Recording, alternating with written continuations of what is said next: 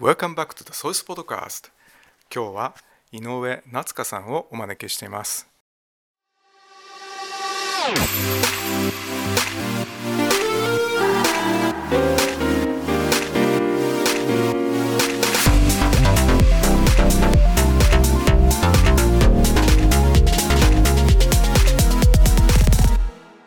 こんにちはこんにちは。9年2組の井上夏香です。この間20年後の私ということで夏香さんの考えを書いてくださったんですけどもその中で音楽で国際貢献ができるっていうふうに考えていましたよねそう考えた理由をちょっとお話ししてくださいはい。えっと、もともと私は音楽を小さい頃からやっていて、でも10年近くやっていることになるんですけど、そういった時に言語とかはその地域とか国とかによってこう特別な学ばないといけないことだけど音楽っていうのは言語とかその共通なことがないから世界共通なので実際私もそう海外の先生のレッスンとかをまあ少ないけど何回か受けたことがあってそういう時にそういうことを実感できたからこう音楽は世界貢献につながるんじゃないかなって考えました。音楽が世界の平和に、まあ、貢献してるっていうふうに感じたことあるいは強く印象を持った出来事とかっていうのはありますか？特別何かっていうのはちょっとあれなんですけどさっきも言った通り言語とかじゃないから例えば戦争中とかその難民とかの人たちにも伝えに行けてちょっとでもその心が和らいだりあとはその今そのロシアとウクライナとかが戦争してるけどそういったロシアとかウクライナにも素晴らしい音楽がいっぱいあるからそれを生かしてなんか貢献しているのはなんかネットとかでも見たことがあってそれで結構多く感じました。なんかコロナだからこそオンラインでそういう活動を行ったりっていうのは結構何回か見たことがあって実際その公共の場とかではまだやってないけど自分の音楽教室の中でそのオンラインでコロナの時にちょっと小さな演奏会やってみたりしてそういうのも結構これからもし何か自分がやるならコロナじゃなくてもそういうオンラインっていうのは使えるかなって思いました。COVID が猛威を振るってた時に確かに音楽の力でみんなを励まし合ったり感謝の気持ちを伝えたりということがたくさんありましたね夏香さんと音楽の出会いというのはいつから始まったんですか？私がちょうど小学校入学する前の春休みぐらいだから年長の春休みぐらいに自分でもあまりその明確な理由みたいなのはなかったんですけどふとその時にバイオリンをやりたいなっって感じてたまたまその家の引っ越しとかもいろいろあって最初はなんかあんまりなんかわちゃわちゃしてて習わす習わせてもらえなかったっていうわけじゃないけどこうわちゃわちゃしてて結構伸びてたんですけど最後家の引っ越しが終わってもう一回戻ってきた時に近くにあった音楽教室に習ってみようかなと思って体験レッスンに連れて行ってもらってそこで今も一緒の先生なんですけどすごい大好きな先生と出会うことができてその先生がいたから結構今も続けられてるなっていうことは何度も感じます。バイオリンってすごく難しい楽器でしょ？はい。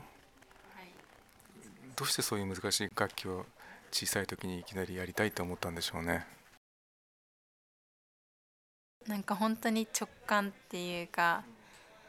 自分でもなんかあんま覚えてないんですけどでも実際やってみたら結構ちょっと難しいことも何回何度もあったしだけどやっぱその先生が結構なんか丁寧に最初から教えてくれたのであんまりそのコンクール前とかは練習で嫌になることも何回かあったけどその先生が丁寧に教えてくれたからあんまりそのバイオリン自体を嫌いになることはあんまなかったかなって思う今夏香さんが弾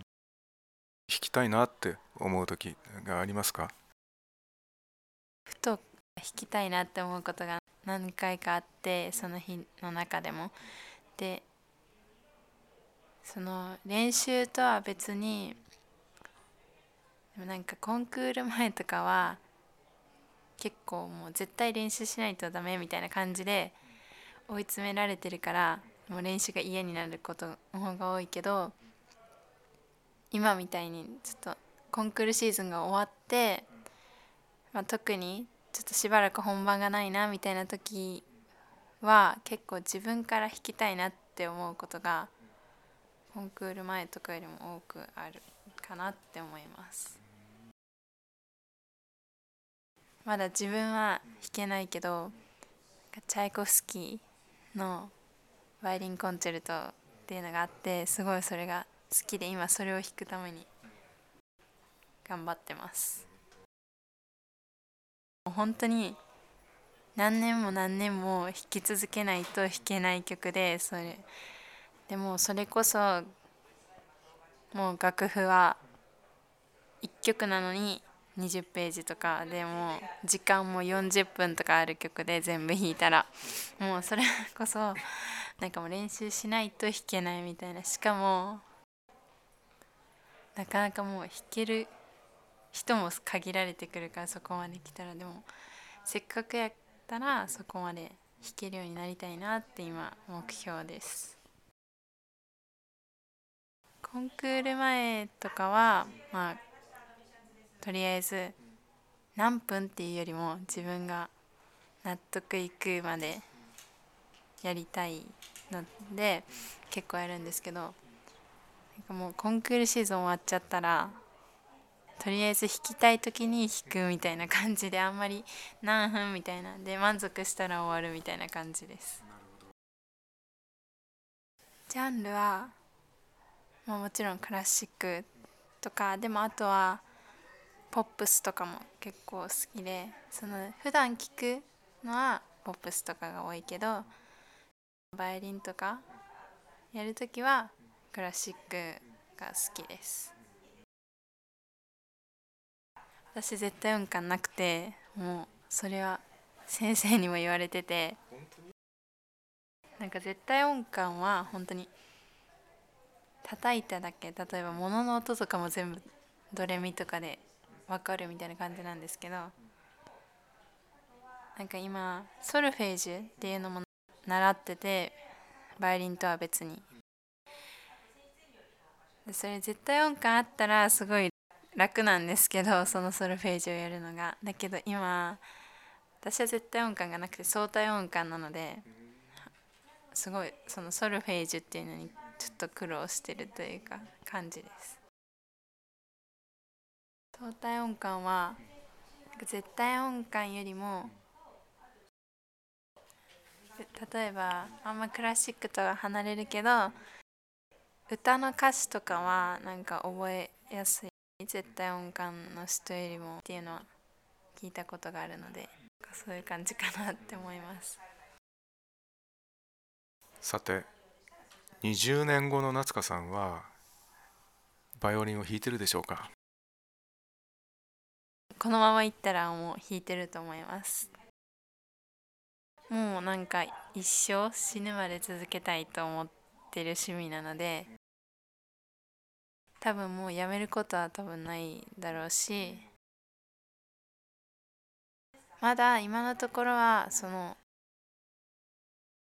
音楽の仕事をメインにしたいっていうのは考えてないんですけどだけど他の仕事をやりつつもその趣味として他の人とかにも音楽の良さとかあとはちょっとしたボランティアとかで自分の趣味を生かしていけたらなって思います。なんか音楽教室でちょっと演奏依頼が来て弾きに行ったみたいなことは何回かあるんですけどまだ個人としてとかはないのでこれから始めていければいいなって思ってます。オーケストラなんかもう入れる機会があったら入りたいなって思ってて欲を言うともうオーケストラの前でソロで弾くのがすごい夢なんですけどそれ頑張れ頑張ります。弾けるように。今はあのくるみ割り人形をやってます。